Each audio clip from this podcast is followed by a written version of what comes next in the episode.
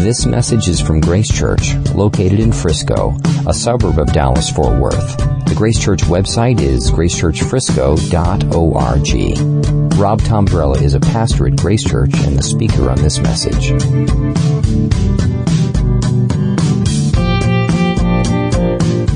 Come on in and grab a seat. My name's Rob. I'm one of the pastors here at the church. Happy Father's Day. Thank you. I received that. That I, I feel it. Thank you. Um, if you're a dad or expecting dad or something like that, you got probably a card today, didn't you? You either got a card or you received a card. And I just wanted to share a card that uh, one of my boys drew for me, and uh, I want to see if you can guess what superhero this is. Can you see that all the way in the back? We want to take a wild stab at that. Did somebody say Wolverine? All right, very good. Ever see the multiple Spider-Mans? Boy after my own heart right there. See that? Amazing. Now, why did he give me that card? Well, he gave me that card and I got some other cards, uh, with one, with one intention. Uh, my son wanted me to feel his love for me. That's, that's one goal. It wasn't to define Wolverine, Spider-Man, all that stuff. It was to communicate his affection for me. And what we've been doing as we've studied Romans 8 together, if you're with us for the very first time, is that we are exploring a chapter in the Bible in which God wants us to read and see truths, grab hold of those truths, and experience something subjectively. Not that we would get a great score on a test if we could define everything that's in Romans chapter 8, but that we would feel and experience His personal love for us. Now, if you've ever done poetry or you're a fan of poetry, um, there's always this part in the poem that's the home run line. That the person who's writing the poem uh, can't wait for the girl to read this one part and she's going to swoon when she reads that. Now there's lots of, of crescendos and truths and, and beauties already in Romans 8. And now we're getting to this one part before he wraps everything up to talk about God's love for us. And that's what we're going to look at today. And we're supposed to look at it and read it and soak it up and actually sit down to make sure that we've really captured everything that the poet is writing to us. And I, I want to read that and then pray and get started. We're in verse 26 and we're reading through verse 30 of Romans 8. It says, likewise, the Spirit helps us in our weakness. For we do not know what to pray for as we ought, but the Spirit Himself intercedes for us with groanings too deep for words. And he who searches hearts knows what is the mind of the Spirit because the Spirit intercedes for the saints according to the will of God. And we know that for those who love God, all things work together for good, for those who are called according to his purpose. For those whom he foreknew, he also predestined to be conformed to the image of his son in order that he might be the firstborn among many brothers. And those whom he predestined, he also called. And those whom he called, he also justified. And those whom he justified, he also glorified. Father, we ask that the truth of your word would set us free to love you, to respond to you in an appropriate, reckless, incredible way. That the truth of this word would tear down whatever walls we place between us and others and help us to love others as well. We ask all these things in Jesus' name. Amen. All right, there's one, one really big idea, one central idea that I want you to, to grasp from this text today. One idea. And here it is. Beloved saint, God's love for you has no limit. Follower of Jesus, hear this. Maybe for the very first time, or maybe as a reminder for something you heard a while ago but you have forgotten. God's love for you has no limit. One thing that is true about you right now, whether you feel like you're making it or whether you are absolutely blowing it, is that there is this uncontainable, unstoppable, boundless, free, towering, unending, shameless, reckless, endless, breathless reality hovering over you right now, every second of every day without rest. Constant. And it's God's personal love for you. Now, as I say that, I can imagine about a hundred fences going up. Impossible. Given my baggage, given my history, given where I've been and what I've done and what I've thought and what I did today for crying out loud, that would render that untrue. Not without limit, not boundless, not free, not uncontainable, not unending. Surely there's a footnote there. Surely there's a qualifier there. Surely there's something there in me that would make that untrue. I mean, we could just talk all day about a hundred reasons why we feel like that can't possibly be true. And I think that this text today answers two questions that all those fences fall under. And here's the first question. How can God love me in a boundless kind of way with all of my internal weaknesses. All the stuff right here. All the sin. The stuff. The baggage there. I believe verse 26 and 27 speaks to that. And then the other question is, how can God love me in a boundless, limitless kind of way with all of my external messes. All the chaos out there. All the confusion, all the perplexing things I don't get. Stuff I've done, stuff done to me. The mess. What's up with that? How can you love me in a boundless way with all of that? I believe verse 28 through 30 speak to that. So let's tackle the first one. Let's look at verse 26. How can God love us with all of our internal and personal and real weaknesses? Well, notice what he starts off with. He says, likewise, the Spirit helps us. So when we see the word likewise, what he's doing, he's picking up from a thought that he's already communicated about the Spirit. Romans 8 could be talked about the chapter of the Spirit. Resurrection life that Jesus, through his power, pours out on the church to make us free people. To make us loving people. To, to help us. And so Romans 8 uh, talks all about the Spirit of God and it's referenced in verse 15 and it's referenced in verse 23. How does the Spirit help us to, that He's already referenced? Well, look at verse 15. For you did not receive the spirit of slavery to fall back into fear.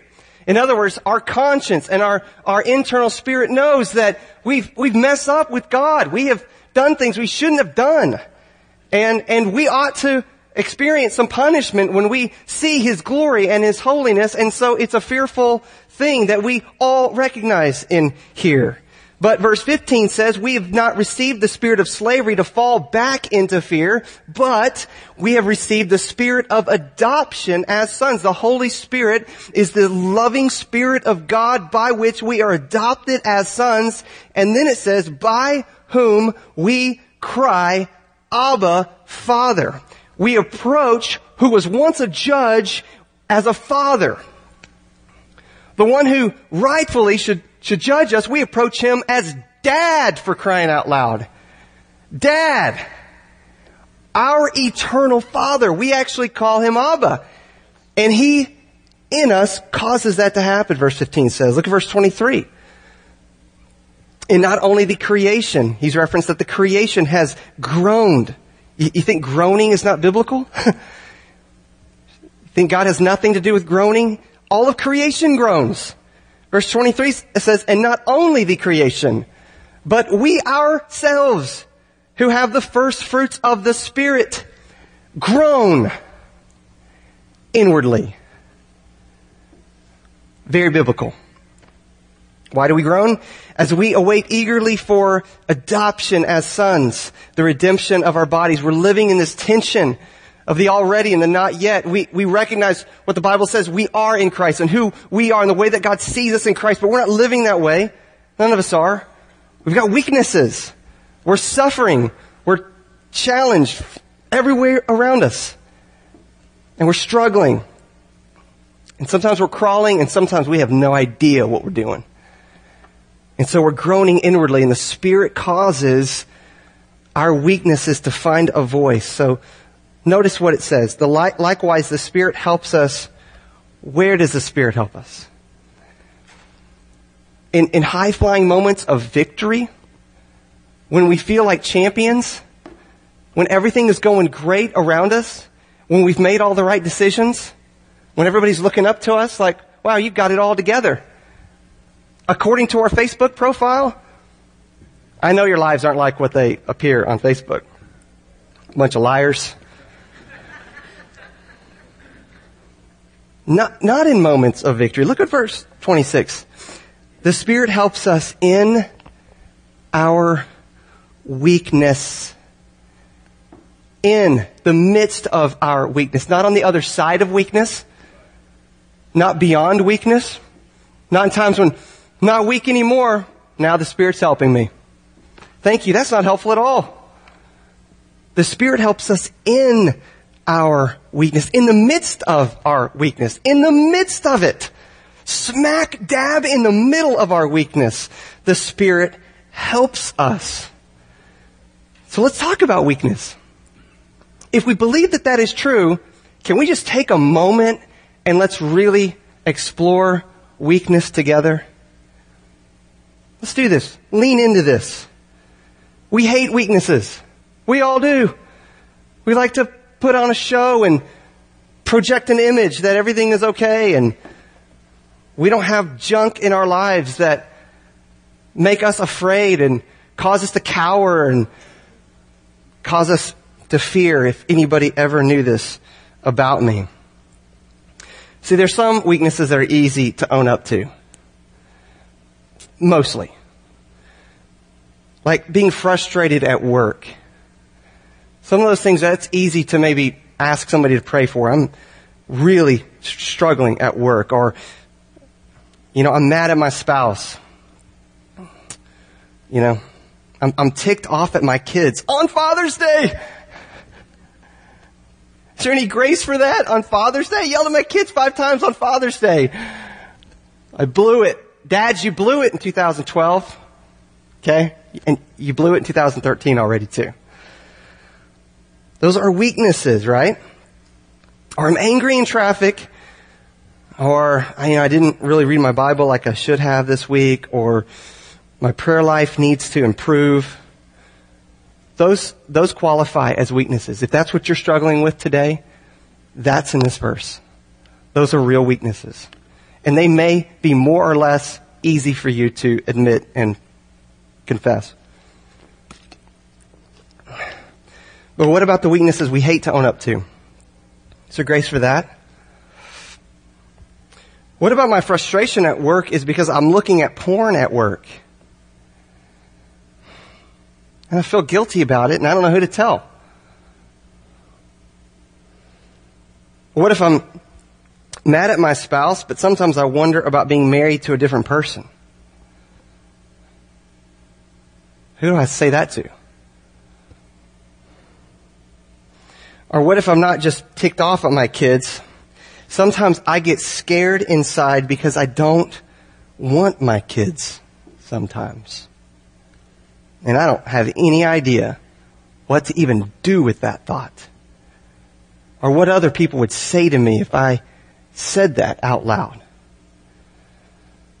Or I don't read my Bible like I should because I don't know if I believe what it says and I'm struggling to believe. My prayer life needs to improve because I'm just mad and fed up at God right now with circumstances like they are. My life hasn't turned out like I thought it would be, like I dreamed it would be. What other people even said it was going to be hasn't turned out like that at all. And I'm just angry. Those weaknesses qualify. Those weaknesses are included in this verse. There's even weaknesses that we don't know about. Maybe you've had the thought, I'm really better than other people in this church. I'm better. I'm godlier. Have you ever had that thought? Everybody help me out. Shake your head yes, up and down. Yep. It's okay. Or I'm, I'm really glad I'm not like my neighbor next door. We've had that thought. That's hypocrisy. We've, we've all been hypocrites. Okay? If you're a guest with us, you are in a room full of hypocrites and liars. And then there's weaknesses that we can't seem to forget. That time that we were abused. There's people in here that have been abused. People in our church have been abused. You've been emotionally abused. You've been physically, sexually abused. Or you've been abandoned. You were left high and dry. You were given promises and left. You were forgotten and chosen somebody else left you for somebody else. You were betrayed. You can't seem to get that betrayal out of your heart. And it's a weakness, follows you everywhere that you go. And you don't know what to do with it. What do I do with these weaknesses? You can summarize all of the weaknesses with one collective voice, and that's in verse 26 as well. Look what verse 26 says. For we do not know what to pray for as we ought. That's the summary of all of our weaknesses. I don't know, I don't know what to pray for. I have no idea. You know what I'm talking about? I, I have no idea. You obviously know what I'm talking about because verse 26 says it so. We do not know how to pray for as we ought. I know I'm supposed to pray something really good about the situation, but this doesn't make any sense at all. This chapter in my life doesn't make any sense at all. Chapter 3 and 4 made perfect sense. 5 and 6 got a little squirrely. Chapter 7 makes no sense whatsoever and I don't know how to pray. I don't know how to approach God. I don't know how to ask for prayer. I don't know what to do. Well, that's the summarized weakness. Well, notice here, there are two promises that help us smack dab in the middle, right in the middle of our weaknesses, right in the temptation. Listen, right in the sin, right in the middle of the sin, right there. Here's two promises. Number one, verse 26 says, but the Spirit Himself intercedes for us with groanings too deep for words. God knows what we need in our weakness. And it's not some kind of steroid spiritual shot that's going to get us through the day. It's intercession. It's intervention. It's another reality coming alongside us with his own personality, with his own desires, and with his own thing coming alongside of us and doing something for us. That's what it says. The Spirit Himself intercedes, intervenes for us with groanings too deep for words. That means in the midst of the weakness, the Spirit comes alongside and is there doing something for us that we cannot do. We simply can't do it. We're at the end of our rope. There's no even, there's no rope around us. It's just gone. And there's the Spirit intervening. Now, an intervention is an orchestrated attempt by one or many people, usually family and friends, to get someone to seek professional help with an addiction or some kind of traumatic event or crisis. Maybe you saw the show on A&E. Maybe you were on the show on A&E. Don't look at season 9, 2003. That was me. It's an intervention. It, it, it's when people come in and they stand in and they do something radical because this person can't do it for themselves. They, they've tried every possible means, and so they, they need to intervene. Another idea here would be a stand in. When we see the Spirit Himself intercedes, we should think that the Spirit Himself stands in. He, He comes in and does something that we can't do. You, you see this in Major League Baseball with the designated hitter. Why does the designator come in and stand in for a player? Is because the pitcher can't hit home runs. Pitcher's incapable, unless he's Nolan Ryan. You remember? Nolan Ryan did. Never mind. Stand in. That, that, we get that in Major League Baseball. You see it in Hollywood. What's a stand in in Hollywood? It's a stunt double. What does the stunt double do? Well, the stunt double comes in and does what the actor can't do and what the actor shouldn't do and what in some cases the actor's insurance won't allow him to do. The action is about to take place, something dangerous is about to happen, and what does the director say? Cut. You go to the dressing room. You're incapable.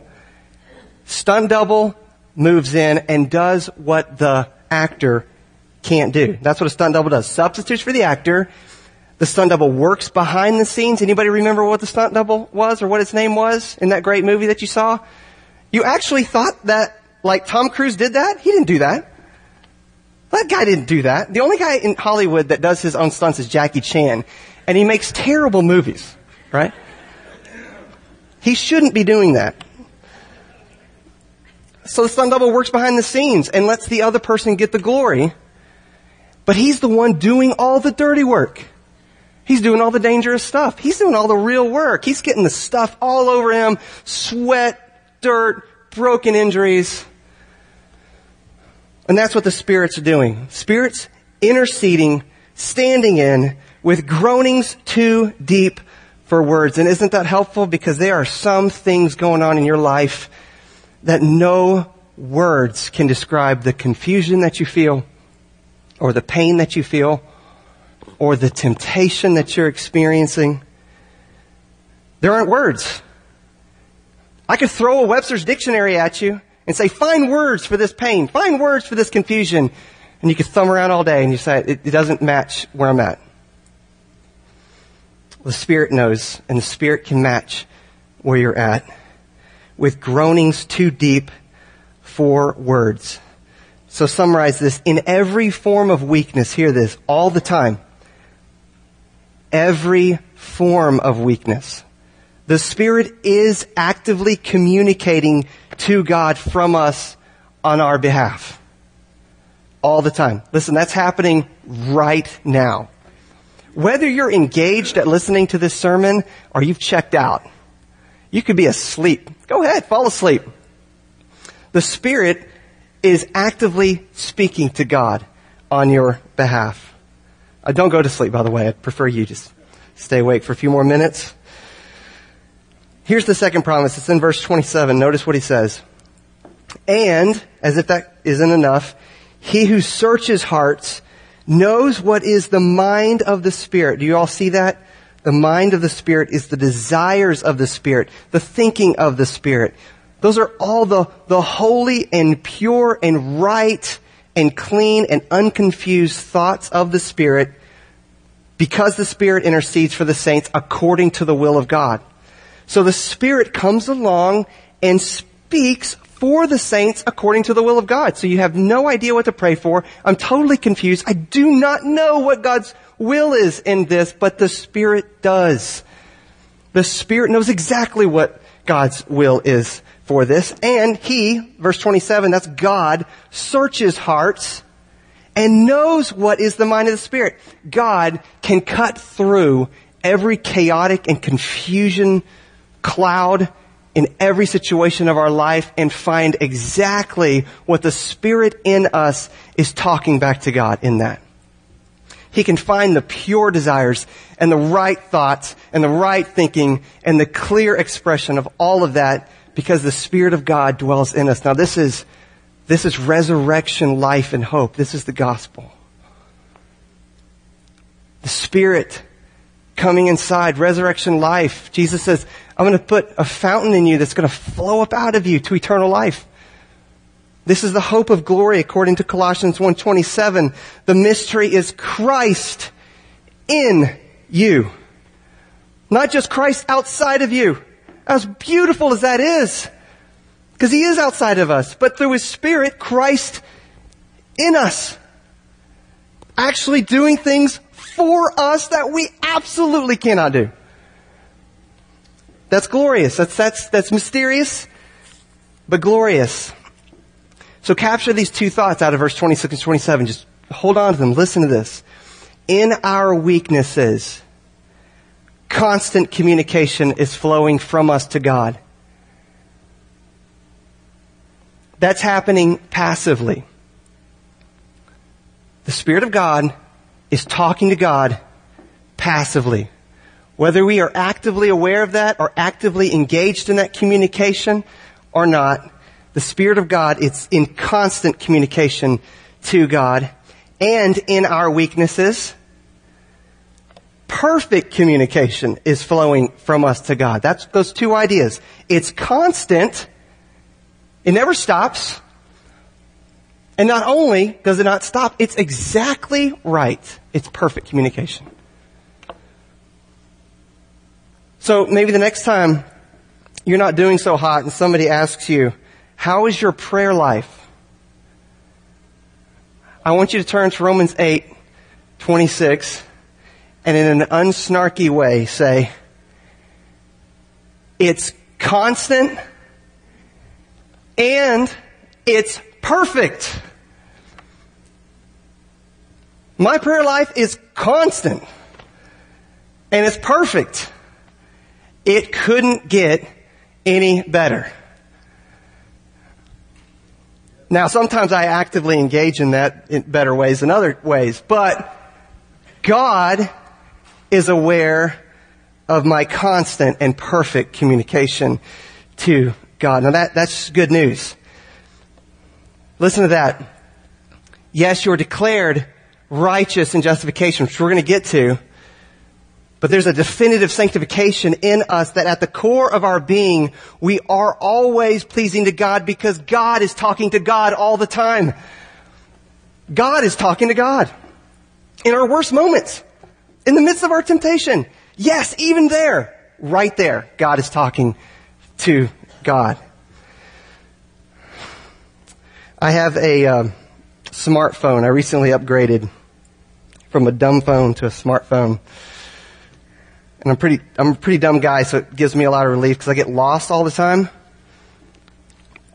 And there's this function on my phone that I absolutely love. I don't know how, you know, I even got around before, but, and it's the GPS, right? Uh, I can get in my car, and even though I have no recall of how to get anywhere, I can pull out my, my phone and click the GPS and it syncs up to something outside of me and locates me exactly where I am in that position and, and helps me along, right? Anybody love the GPS? Okay, I love the GPS. Here's the problem with the GPS. It drains the battery, right? So sometimes my phone goes off, so I, I leave it off until I need it. And sometimes I'm driving and I'm like, oh, I didn't turn it on and I hit the function too soon and it's, and, uh, and then my battery dies. So sometimes the battery dies. And so sometimes I forget to turn it on. That's a problem. And then sometimes it doesn't work. So you ever do that? Your GPS, you got the, it's like monitoring you and it's like two miles away and the little green, the little blue arrow is n- not right. Synced up, but it's just not where you are. Well, the Spirit has none of those problems. His, his energy doesn't drain. He, he's totally unforgetful. And he always is at work perfectly in us. Whether we're aware of it or not, he is synced up to God and he is in us. So, let me summarize it this way. God's love is not limited to us by our internal weaknesses because he is actively pleasing God in the midst of and in spite of all of our weaknesses through his spirit. And, and, and prayer in that moment is an opportunity to actively join what God is passively doing in us. But what about the mess? That helps locate me in the mess. But what about the mess? What about all the stuff all around me? The chaos, the perplexities, the stuff I just don't, I don't get. And I've contributed to some of that junk and I have been a victim of some of it. So let's talk about that for just a second. Let's talk about the messes that we've contributed to. So you might be in a mess right now with your thought life. You might be struggling with lust. And maybe you've given yourself to porn or you've given yourself to, you know, something. You've opened up your life to something and, you know, you can recognize, okay, I'm, I'm struggling with something in my life right now because of something I've, I've contributed to. I've, I've done something to contribute to the junk I'm experiencing right now. I know how that feels. Um, if you're a man in here, uh, you're likely recovering in some form or fashion from lust and pornography and what's out there in the world. But maybe it's got a grip on your life right now, and you're like, I, I, I need to get free of this, and I don't know how, and I don't know how to tell anybody because uh, it's embarrassing. Maybe you've run up the credit card and you've got to pay the credit card off now, and so you're in a season of saying, I did this, and here, you know, I've contributed to something, it's a mess I've got to, I've got to clean up, and I don't, I don't know how to really go about that.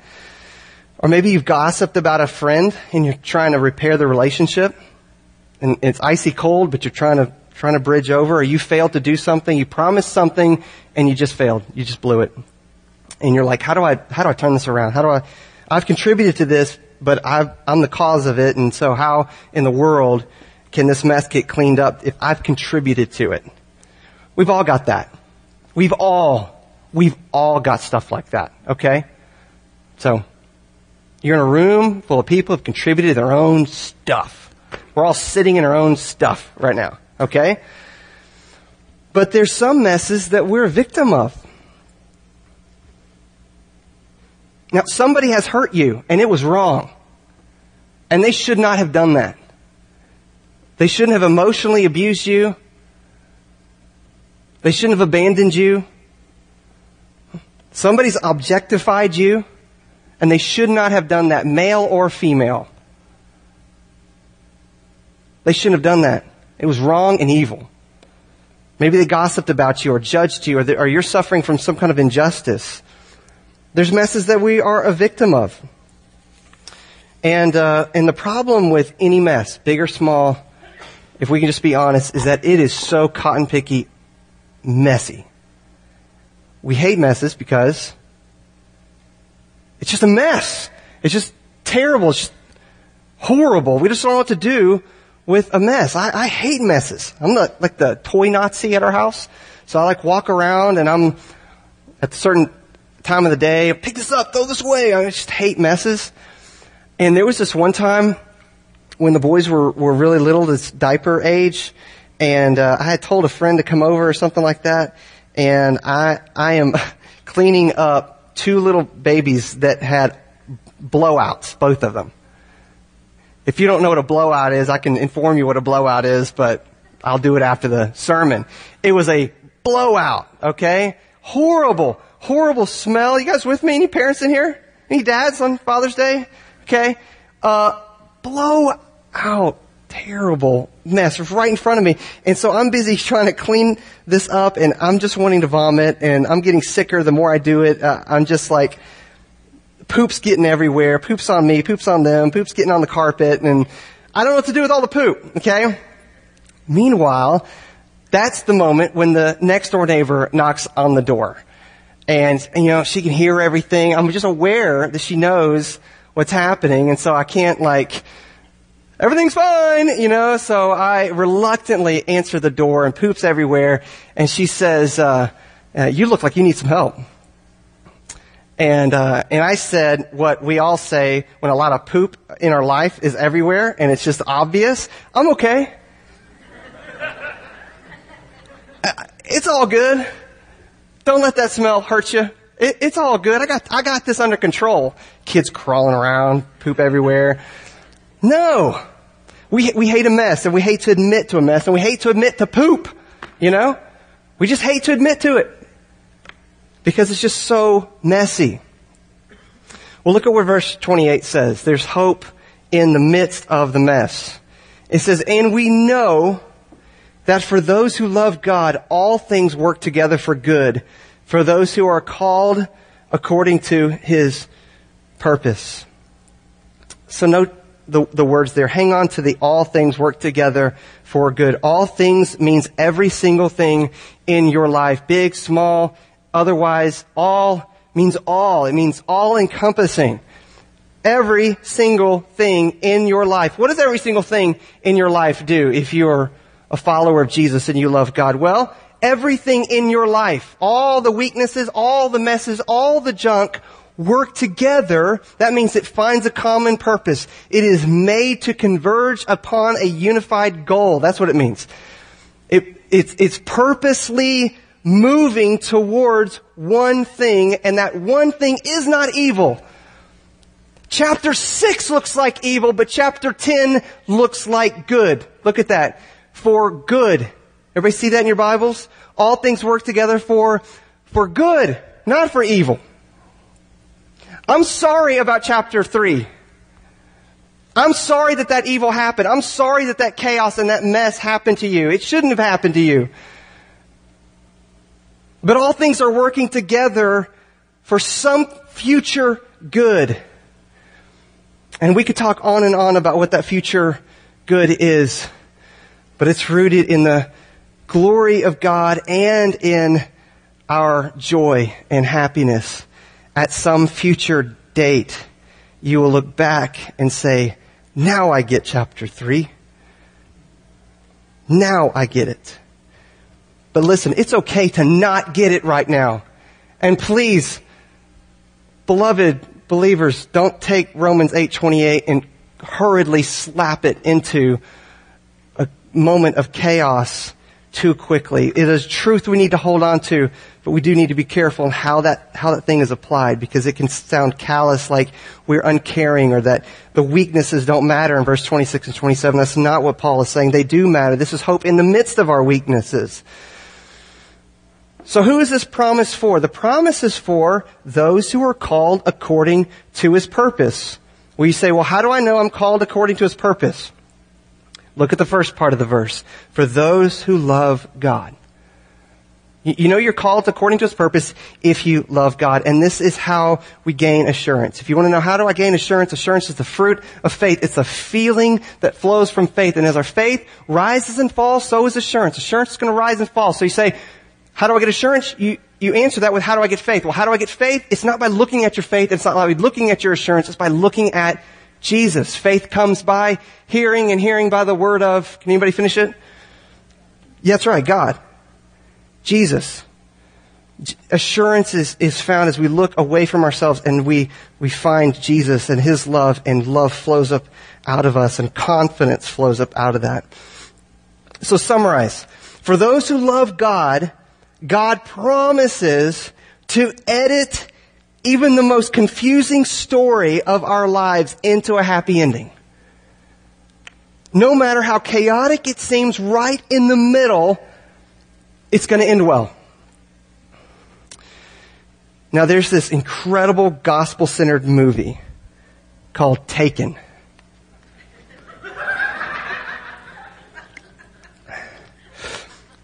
gospel-centered. And in it, Liam Neeson's a father and he, he loves this girl, his little girl. And, um, this girl at the beginning of this movie just makes these stupid mistakes. I mean, she, you're watching this thing going, don't do that, don't do that, don't do that. Like a lot of our lives. Don't, don't, don't go there. Why did you make that choice? Oh, things aren't going to go well.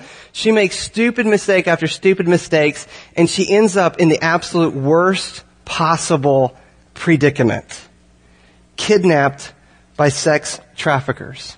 Now, this is a fictional story, but that's a, that's a, a very real reality that as you watch that as a dad, everything in you wells up to protect this, this girl in the midst of something that she has contributed to her falling into the hands of these sex traffickers.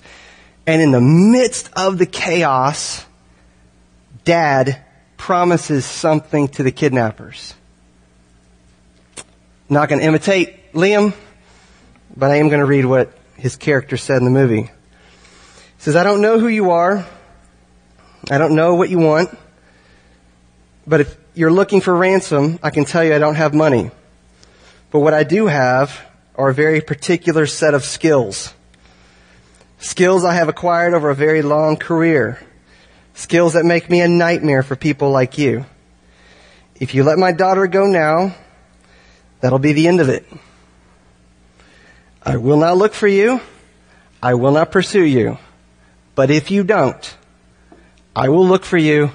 I will find you and I will kill you.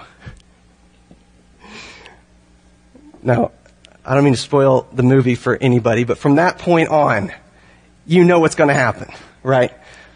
The father is going to be reunited to the girl, and there's going to be some chaos, there's going to be some confusion, but he's going to roll over evil in this movie in the pursuit of the one that he loves, and it's going to end well.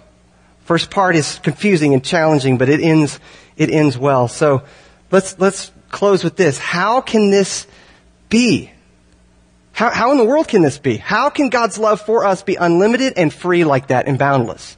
In the midst of the external chaos and in the midst of all of our personal and internal weaknesses, is there any, any solution to this? Well, look at verse 29. Look what it says. For those whom he foreknew, he also predestined to be conformed to the image of his son in order that he might be the firstborn among many brothers. So many people in Christianity like to take verse 29 and 30 really kind of out of context and say, let's debate this thing. Let's, let's just think about this out of context. But what this verse is for is for the suffering and those that are hurting and those who are confused and weak. And so that's the context. But what does foreknow or foreknew mean? Well, there are some uh, Christians and uh, and historic evangelical Christianity that would take the word for new this way: to know about or to know ahead of time.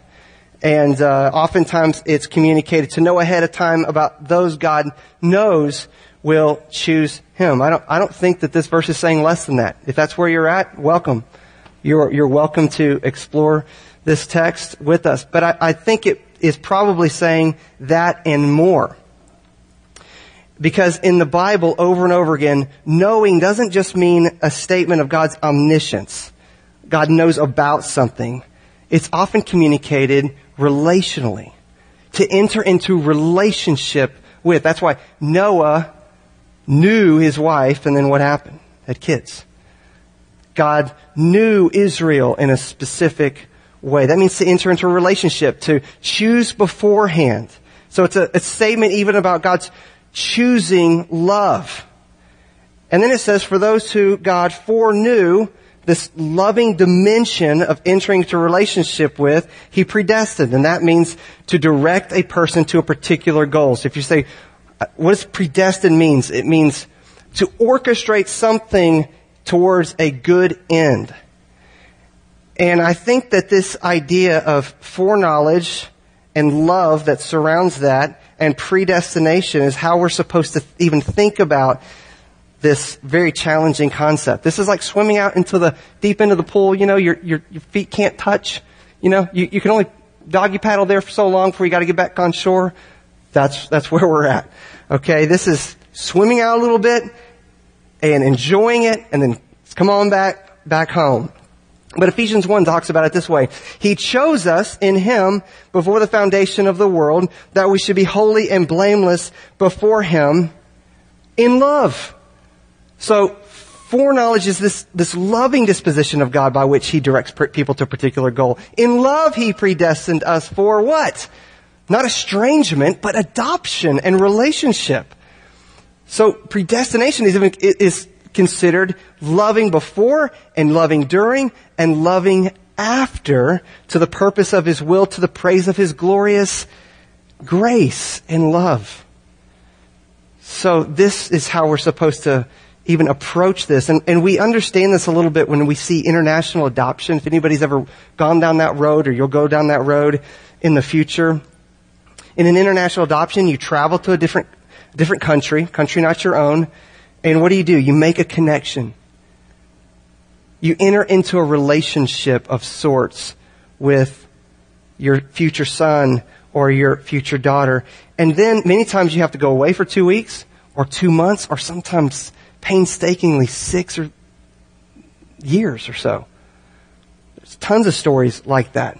But all the while you're working towards the goal to direct that child who you've entered into a relationship and a connection and a match with to you. And that's how we should think about this foreknowing and this predestining. Well, what's the purpose of it? Look at verse 29. Here it is. The purpose is to be conformed to the image of his son. So think about the good. All things work together for good. What's the best good that God could do in our lives? Well, verse 29 gives us a glimpse of it. To be conformed into the image of his son. Well, why is that good news? Well, think about it this way. Is there any higher expression of beauty in the world than Jesus Christ? Can somebody express something that is more beautiful than the love and the glory and the face of Jesus Christ? No, there's no higher expression. Is there any greater place of royalty and honor than the King of Kings and the Lord of Lords? Any higher place of dignity? Any higher place of honor? Can you think of anything bigger? Well, no, you can't. And, and I can't. And, and this is wonderful news for us. To be conformed into the image of God means that we will begin to express the very beauty of Jesus Christ. That we're going to be conformed into His beauty, that we're going to be conformed into His royalty, into His honor, into His dignity. There's coming a day when we will be beautiful beautiful in, in love and perfect and glorious and, and will be royalty. This shouldn't surprise us. That's what First Peter says. You're a chosen race, a royal, a royal priesthood, a holy nation, a people for his own possession that we proclaim all of his excellencies. So be conformed into his image means something much bigger than you and I, I think. It's not about being nice. It's not conforming you into this nicer person. He's conforming you into beauty itself, to holiness itself, into love itself. I mean, Jesus said things, things to disciples that blew them away. He says, one day, the righteous will shine like the sun. That's that big blazing thing outside. One day, you, beloved, are going to shine like the sun in the kingdom of their Father. That's beauty. That's royalty. He closes it with verse 30. And those whom he predestined, he also called. And those whom he called, he also justified. And those whom he justified, he also glorified. So this is often described as this eternal uh, chain that is unbreakable because of the way that the words are added up predestined, called, called, justified, justified. He also glorified. So again, what, how should we think about predestined? It means chosen in love to steer away from darkness to himself. This relational idea. I'm heading towards darkness. In my weakness, I'm actually moving towards darkness, but some, something steering me outside of me to relationship with this eternal loving God. That's what predestined means. How does he do it? Notice, he calls. Certainly that means an external call, but what this idea here is a pursuing action of God, a, a beckoning, a summons, effectively wooing us to himself. This is how God does it. So, you know, he doesn't, you know, how it's depicted sometimes in cartoons. He doesn't walk out of the cave with a mallet and then knock you over the head and then just drag you back to the cave. He beckons. He draws. He summons. You can all look back on your life and you could say, God was summoning me there. He was beckoning me there. He was drawing me there. You, you can all look back and, and see that. And for some of you, it's happening right now. God is drawing you to believe and trust in Him for the first time. He's wooing you. Why would you t- resist? Why would you resist this love, this beauty? Why would you resist this call? Why would you resist this forgiveness over your life, this amnesty and freedom? Respond to this beckoning summons. He is on bended knee towards you in Christ. So he calls, and those who respond in faith, notice, he justifies. Oh, for just more time to talk about it, but time is limited. And so I'm going to summarize here. To be justified means to be declared innocent and righteous, even though you're not. Declared innocent, righteous. That's what 2 Corinthians 5 says. He made him to be sin, our sin, who knew no sin, although we know sin, so that in him, in relationship with him, we could become the righteousness of God. That means perfection in his eyes. To be clean and innocent and pure. Justified. Made right with God. And those whom he justified, he wraps it up by saying he also glorified. So there's a, a right now declaration that, you, that you're forgiven. You're forgiven and, and you are free. And then there's this hope for some, something future. As if that's not enough, God is going to make us visibly the way that He sees us. He sees us as royalty. he sees us as, as His children. He sees us shining brighter than the sun, even though we're clouded with darkness and despair many times. He sees us in a, future state. And then one day he's going to make us visibly transcendent and able to love God as we ought and able to love each other perfectly. That's what being glorified means. It's, it's, it's beyond us, but it's beautiful. Well, let me close this final thought. Deuteronomy 7 says, It was not because you were more in number than any other people that the Lord set His love on you and chose you. So you're saying, why in the world did God set His love on me and choose me? So you're like looking around for something good in you. You're looking around at your pedigree and saying, man, I'm, maybe it's because of my parents. Or maybe it's because I did that really good thing that one time. Or maybe I'm just awesome. And so He must have set His love on me because I'm just so rockin' awesome. Well, no. Deuteronomy 7 says it's not because of any of those reasons, but because the Lord loves you. It's because of His love. Not our love for Him, not our actions, not our, our good deeds, but because the Lord loves you and is keeping the oath that He swore to your fathers, that the Lord has brought you out of the mighty hand and redeemed you from the house of slavery. It's because of His love. Why does the father have baseline affections for me even though I'm a wicked dad many times? It's because God's love has no limit. And if I want to know where the well of love comes from to flow up out of me, it comes from not by looking at your well. It's by staring deep into his heart and coming to the conclusion that he has set his love on me because he loves me because he loves me, because he loves me, because he loves me. And being unashamed to look deep into that well until something comes up on you. And you realize, I love him. I love him because he loves me without limit, boundless, free unending. No matter what your weakness is. Stand You've been listening to a message from Grace Church. For more information, visit our website or write us at podcast at gracechurchfrisco.org.